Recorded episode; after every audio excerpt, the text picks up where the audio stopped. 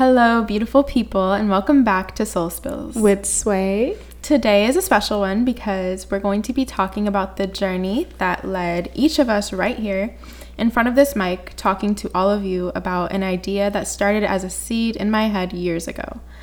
The mantra I wanted to have for today's episode is, ideas are seeds planted divinely, and we have the honor of watering them. We are all vessels on this planet entrusted with a divine purpose. The more we walk in this purpose, the clearer our path becomes. But it all starts with first recognizing the divinity embedded inside of us. So today we're going to discuss exactly what that looked like for each of us. So, Swaya, when did you first realize you were being pulled on this journey? What did that calling look like for you, and how did you respond? So I explained how my journey of faith started in our previous episode, but I definitely will explain for any new soul spillers tapping in. So I realized I was being pulled into this journey when I was tired of living life with no direction. I could feel my back against the wall. Just all my problems came in at once, piling up. My depression was so deep and unbearable, I had to find a way out fast because I wasn't recognizing myself anymore. Not in the mirror and not within, and honestly, people close to me were starting to notice. I was a vacant soul inside my body, hiding in a shell and not fully living, instead of feeding my soul and conquering everything God has in store for me. After facing the mirror of my life, I told myself I couldn't live like this anymore. I knew I had to be better, and I knew this may sound so cliche, but God is so real. His voice popped into my head and told me that I needed him, and not only did he say that, but he said it was up to me to find him. And from that point on, I accepted him, and I chose to find faith in all things, but most importantly, myself. So to you, your, what are we calling this? Like a journey. It's it's a it's one big journey, really. It was more so your way out of the hole that you found yourself in. And I want to focus on that word journey, because that's exactly what finding your way is. It's not an end goal. It's not a final destination. It's a journey filled with peaks, valleys, and everything in between. Like you said, you had your low moments. Those low moments led you to your high ones, led you to finding yourself, led you to realizing you wanted more out of this life, fulfilling a purpose that was greater than yourself. And in doing that, you connected with God, and that helped you get to where you were and where you are today. So let's talk about doubt. Doubt is an inevitable part of this journey. It pulls us away. It makes us question everything. And for a lot of us, it can turn us away completely from the things that we want the most in this life. What did doubt look like for you? It's simple. For me, the difference between faith and doubt is fear. Doubt looks like procrastination. Doubt looks, looks like inconsistency. Doubt looks like worry. Doubt is everything that keeps you from winning. Really evaluate your life and ask yourself, if your goals were hit at the end of the year, because I had to ask myself. And if you don't like where you are, face yourself and realize the only problem is you. We often doubt ourselves, scared to take risks. But really, the scariest place is to be the same place we were as last year. Many of us has been doing the same things from ten years ago with no growth whatsoever. And if you're not scared of that, then you aren't living, just existing in life. You're just surviving, you're not thriving. And also, like you said, doubt is fueled by fear. Doubt can keep us stagnant. It can keep us comfortable. A lot of us become comfortable in our own bubbles of doubt, and we don't want to step outside of it. And for me, the way I envisioned it in my head was, living in my doubt looked a lot like standing on this cliff. And you know how they say, take a leap of faith. You have to just jump. You have to just trust. You have to do it blindly. You have to trust, not knowing what lies on the other side. For me, it looked like standing there and being so scared to jump, but then seeing everybody jump around me, seeing everybody fulfill their purposes around me and stepping into their highest selves and doing what they genuinely want to do in life and taking those leaps of faith, and then just feeling so stuck and grounded in where I am. And then it made me feel so uncomfortable that I'm like, no, like, you know, eventually you do have to just overcome your doubt. And I think the process of doubt is necessary. There is purpose in it, because in overcoming your doubt, you learn how to be your own biggest fan. You learn how to believe in yourself. And without that belief in yourself, I do believe that that's the first step towards the path of success. You can't succeed in life if you don't first believe in yourself, especially like you and I, when we're pursuing a journey that is the road less traveled. It's not the safety net that a lot of people take. It's not just the structure in place, like, okay, go to high school, graduate from college, apply for a job, work a nine to five. Like, if you step outside of that, then you are on your own. There's no structure in place to tell you how to how to live. So you do have to put yourself in the uncomfortable positions. And that's what I've been doing for the past couple of years. And for me, I've learned to develop a deep sense of appreciation for my doubt, because my doubt told me everything I need to succeed. Every time I felt like, am I good enough? Can I do this? Should I just give up? It's not worth it. I knew I had to do the opposite of that. I had to tell myself I can do it. I am worth it. I am capable of fulfilling whatever I want to do. I'm powerful. I'm here with a message. I'm here with a purpose. So by looking my doubt in the face and then telling myself everything the opposite of that, I am able to become more powerful. I developed a deeper belief in myself. But you have to allow that questioning to work its way through you. You have to allow the doubt to work through you and still stand strong in the face of it and not just shrink in its shadow and become victim to it. And that's what separates the people who are living their best lives versus, versus the people who are just living in the safety net that society provides for them. See, for me, doubt serves no purpose. Doubt is solely there to hold you back. A lot of people are frustrated with where their life is, getting upset, seeing others being blessed, and wondering how long will they'll be stuck in this trial period. But the reason that it's called a trial period is because it's a limited time we're supposed to sit there. Yet you're confused on why you're still stagnant. Hello? Stop being comfortable in your trial period. Let's start here about how to overcome it. Stop blaming your parents' lack of help. Stop blaming the circle of friends you have. Stop blaming your kids for not giving you enough time for yourself, because you are the only person capable of changing it all. You're in control of it all. Many people want more out of life but won't jump out the boat. A nine to five, a four oh one k, owning a house is good enough for most, but it wasn't good enough for me. I had to believe I was the exception. As I said in the previous episode, I jumped out the boat and I realized I wasn't ready to swim. I had no formation, so I went back to the boat. Instead of fighting against the tides of life, I swam back to the boat into safety, into my comfort zone, back into my trial period. I overcame it simply by preparing myself to jump off the boat and taking risks. And you can't do that without having faith. The complaints, it takes a conscious effort to stop blaming everything around you and realize it's you. At the end of the day, you're the one holding yourself back. You're the one refusing to do better or push for more.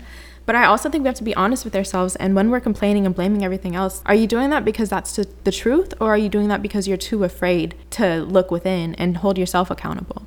Because complaints and excuses can be convenient ways to stop ourselves pr- from pursuing our purpose. And that's why I think it's so important to really sit with ourselves and realize what actually is holding me back. Is it fear? Am I scared? Do I think I'm not worthy enough? Is I just don't know how to do it? When you ask yourselves those questions, you'll get to the root of why you're holding yourself back so much, because so many of us do that either consciously or subconsciously. And when you fill your mind with complaints and look at everything negative, then you're not going to put yourself on a frequency where blessings and abundance will find you. You're just going to keep yourself in a low, miserable state of mind. And the first step towards elevating is elevating your mindset and looking at everything with an abundant pair of eyes, rather than looking at everything and complaining that it's holding you back. Because like I said, life isn't here to break us. It's here to shape us. It's here to challenge us, to push us to be the best versions of ourselves. But you can't gain muscle without working out. You can't gain strength without putting in the work. It's the same way that you can't be successful without putting yourself in the uncomfortable positions. It's, it's a game, really. Life is one big game that we have to learn how to play. Mm-hmm. And we gotta win. Let's talk about prayer. Prayer is a sacred space for all of us, and it looks different to each and every one of us. So I want to know, what does praying look like to you? So I'm actually excited to answer this part just because of where I'm at in life. I'm gonna start with what is God to me? Who is God to me, and and what does he mean to me? So to start with that, what God means to me is is God means love. God means life. God means being whole. God means self-worth. And lastly, God means faith. And I realized it was always result. It always results back to that. Faith is not found in what you're believing for. It's found in who you're believing in, like yourself, you know, or God. Let me keep it real. Like I've already said, I did not grow up in church. I've never witnessed someone catching the Holy Spirit, but my parents always held God at the top of our life and expressed the power of prayer. I used to think prayer had to be filled with big words and quotes from the Bible, and unlike most, I grew up reading the Quran. But now that I'm finding my path to God, I realize prayer is just a conversation with Him, a simple conversation that doesn't need any extra words. It doesn't need any extra words, but it does need vulnerability, showing who we really are and not who we, we pretend to be. Know that he won't heal what we won't reveal. And there's so much power in prayer. There's a difference in praying to God, leaving our worries to him, and actually putting in the work. See, a lot of us, like, we pray to God and then we're asking for him to change our life, but we're not putting the work behind it. And that's where most of us have mess up with ourselves. And then we say, why isn't God changing my life? I keep praying and I'm still in the same place. So let me rephrase it for you again in a different form. The difference is having faith and having active faith. Active faith is putting in the work. Why do you expect God to bless you and plant seeds in your life without your seeds actually taking root? A lot of us, you know, we want these seeds in our life and when we don't follow through. So follow through with your prayer. Don't stop there, though. Because that's when we stop. We stop after we, you know, we pray to God. Let it actually take over your day and then, you know, initiate your active faith. And I'm going to tell you how I like to show up in a conversation of God, and this is how I get through my prayer. So let's start with faith has friends.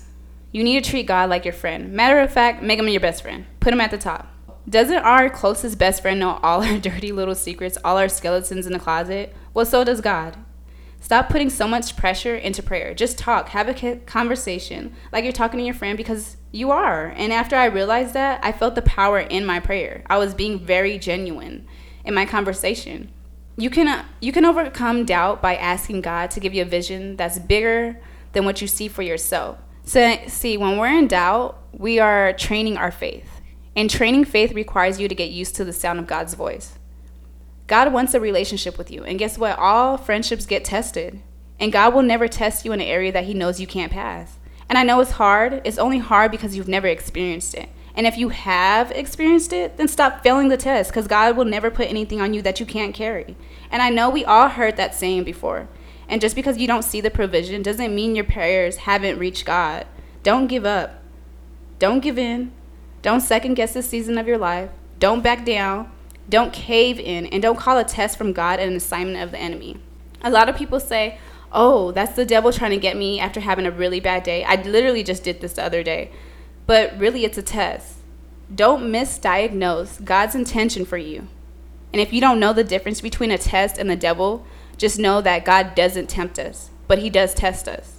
And God is testing us solely to train us, to train our faith. And, you know, that's what works for me.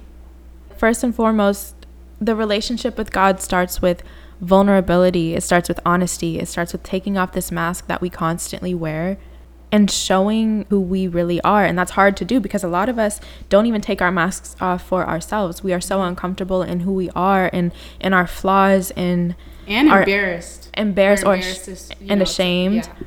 Because we're so insecure. And that's why, like, number one, it starts with honesty. We have to really look ourselves in the mirror and stop trying to be somebody that we're not, and let ourselves be exactly who it is that we are. And if we are insecure and uncomfortable and flawed in certain areas, that is what you connect with God on. That is what you dive deeper in. You, you pray on those things. You pray on the insecurities that you feel, and you pray for everything that can heal that. I pray to the God inside of me so that I'm able to recognize the God in others and the God that just exists infinitely in this world. And that's where we hear this term all the time, manifestation. I think that's where that comes in. You can't just manifest without having a relationship with God. You can't just bring things to life, speak things into existence without knowing where the source of that power comes from, because speaking things into existence and creating the lives that we want for ourselves is power. It is our divine energy. It's not just something that's given to us freely. So that's where manifestation comes in. We see it everywhere. It's a highly highly used term, but what exactly does it mean? Manifestation means faith, as we're already on it. Mm-hmm. Season of faith. Acknowledging your faith, working towards your faith, and sticking to your faith. See, where we mess up at is wanting so much out of life without putting the work in. But guess what? Faith doesn't work for fantasies. And the way to realize the difference is, if it does not glorify God, it is a fantasy. Live just by that and watch your life shift. A lot of people want the fruits of life and ask why their business isn't thriving and why it seems like they're stuck, well, maybe it's because you scammed your way into getting that money that opened that business, girl. And this is just one example of many. And I chose this one because we're li- literally living in a world of fantasy, solely based on material things we can't take with us when our time is up. And then there's those who envy people who ha- who do have the fruits of life, who are able to take trips, who can hire a nanny and spend freely. But guess what? You had those same twenty-four hours, yet you chose not to make your frame of life bigger, and now you're mad at the next. So let's talk about how we can develop the belief in ourselves. First, you have to let go of doubt. Stop dis- stop discouraging yourself, because it takes away from hope, and hope no longer lights your faith. Another important step is, I'm gonna slowly say this so you can really let it sink in. Be careful who you talk to in a season of faith, because faith grows by the word. And we all know words are powerful. They have the power to manipulate, change, and stagger your mind. We'll get more into the we'll get more into the depth of that in the next episode, but today let's focus on establishing our faith. Let's get into the definition of faith. Faith is trusting in something you cannot prove, just like God. Faith will be uncomfortable, and if you're comfortable, you're not in faith. We read things that encourage us, putting notes on the wall, writing on our planner, but that's just one step of many. We need to, we need to meditate on the word. We need to train our faith and pass the test. When you're finding your faith, you can't live on the testimony of others. You have to have your own experience that decides your faith for you. And you can't have an experience without having a test. And for me, my dad is Muslim, my mom is Christian, and they both worship God. And they give me very different testimonies. I never actually chose my religion. I just believed in God. And after I had my own test of faith, I knew Christianity was, was, was what I believed in. And I don't say that to hinder anyone else's testimony. I'm just speaking just for me. Your testimony may be different. Whatever religion you choose, choose it for you. And all I'm saying is your greatest miracle is on the other side of the test. God shows up in a way that is unique to each individual person. If you're feeling disconnected, you haven't found the relationship with God that speaks to you the most yet. So spend time with it, take your time with it, and be careful of where you're placing your energy. I think manifestation is so much about creating more of whatever we place our energy into, whether good or bad. If we continuously place our energy into fear and limiting beliefs, then that appears more and more in our lives. We have more to complain about. We're scared of everything. We don't want to step outside of ourselves because that's all we're putting that's all we're putting our energy into.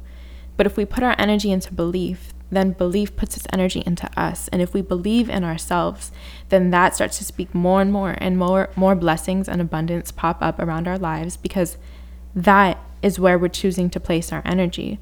We're not choosing to be stagnant anymore. We're choosing, no, I want more from this life. I have a purpose in this life. I'm going to, like I said at the beginning, ideas are seeds planted divinely, and we have the honor of watering them. So that is what manifestation is to me. It's watering those seeds that we feel inside of us, that little voice in the back of our head, that dream in the back of our hearts that's always tugging at us, pulling at us. It is giving that little dream a platform to thrive and a voice to speak to the masses, and not being, not letting ourselves talk ourselves out of it, or let our insecurities saying we can't do something. It's saying, I can do it, so I'm going to. And it, whatever I envision, it's already mine. It already belongs to me. The reality I want for myself already exists. You have to act as if you already are everything you want to be. You have to claim mm-hmm. it. You have to believe it. It's not something down the road that you say, okay, I'll get there, I'll get there. No, you have to speak as if you already have it, whatever it is you want. And I'm not talking materialistic things. I'm talking abundance, strength, power. I'm talking step into your power, and then everything else will reciprocate itself. You'll get you'll get the car, you'll get the house, you'll get everything materialis- materialistically, but that shouldn't be the goal. The goal is, I want to step into the highest version of myself, whatever that looks like. Our words hold so much power. They hold so much weight.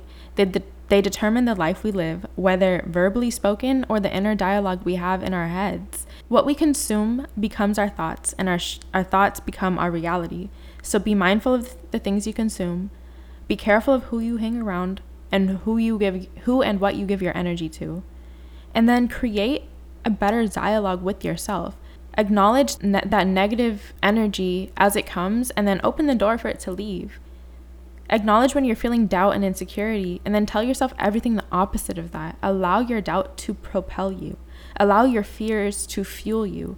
Don't hold yourself back. Take that leap of faith because you have a divine purpose. You are placed here on this planet to do more than work a nine to five, I promise you. We all have a calling, so give it the freedom to thrive in your life. I have two quotes I want you to write down, and then a decision for you to make at the end of this episode. So quote one, stop wanting the process without the process. Quote two, don't make decisions in a season of loss. Now here's your decision. At the end of this episode, I want you to decide whether you want to live on the boat or walk on water.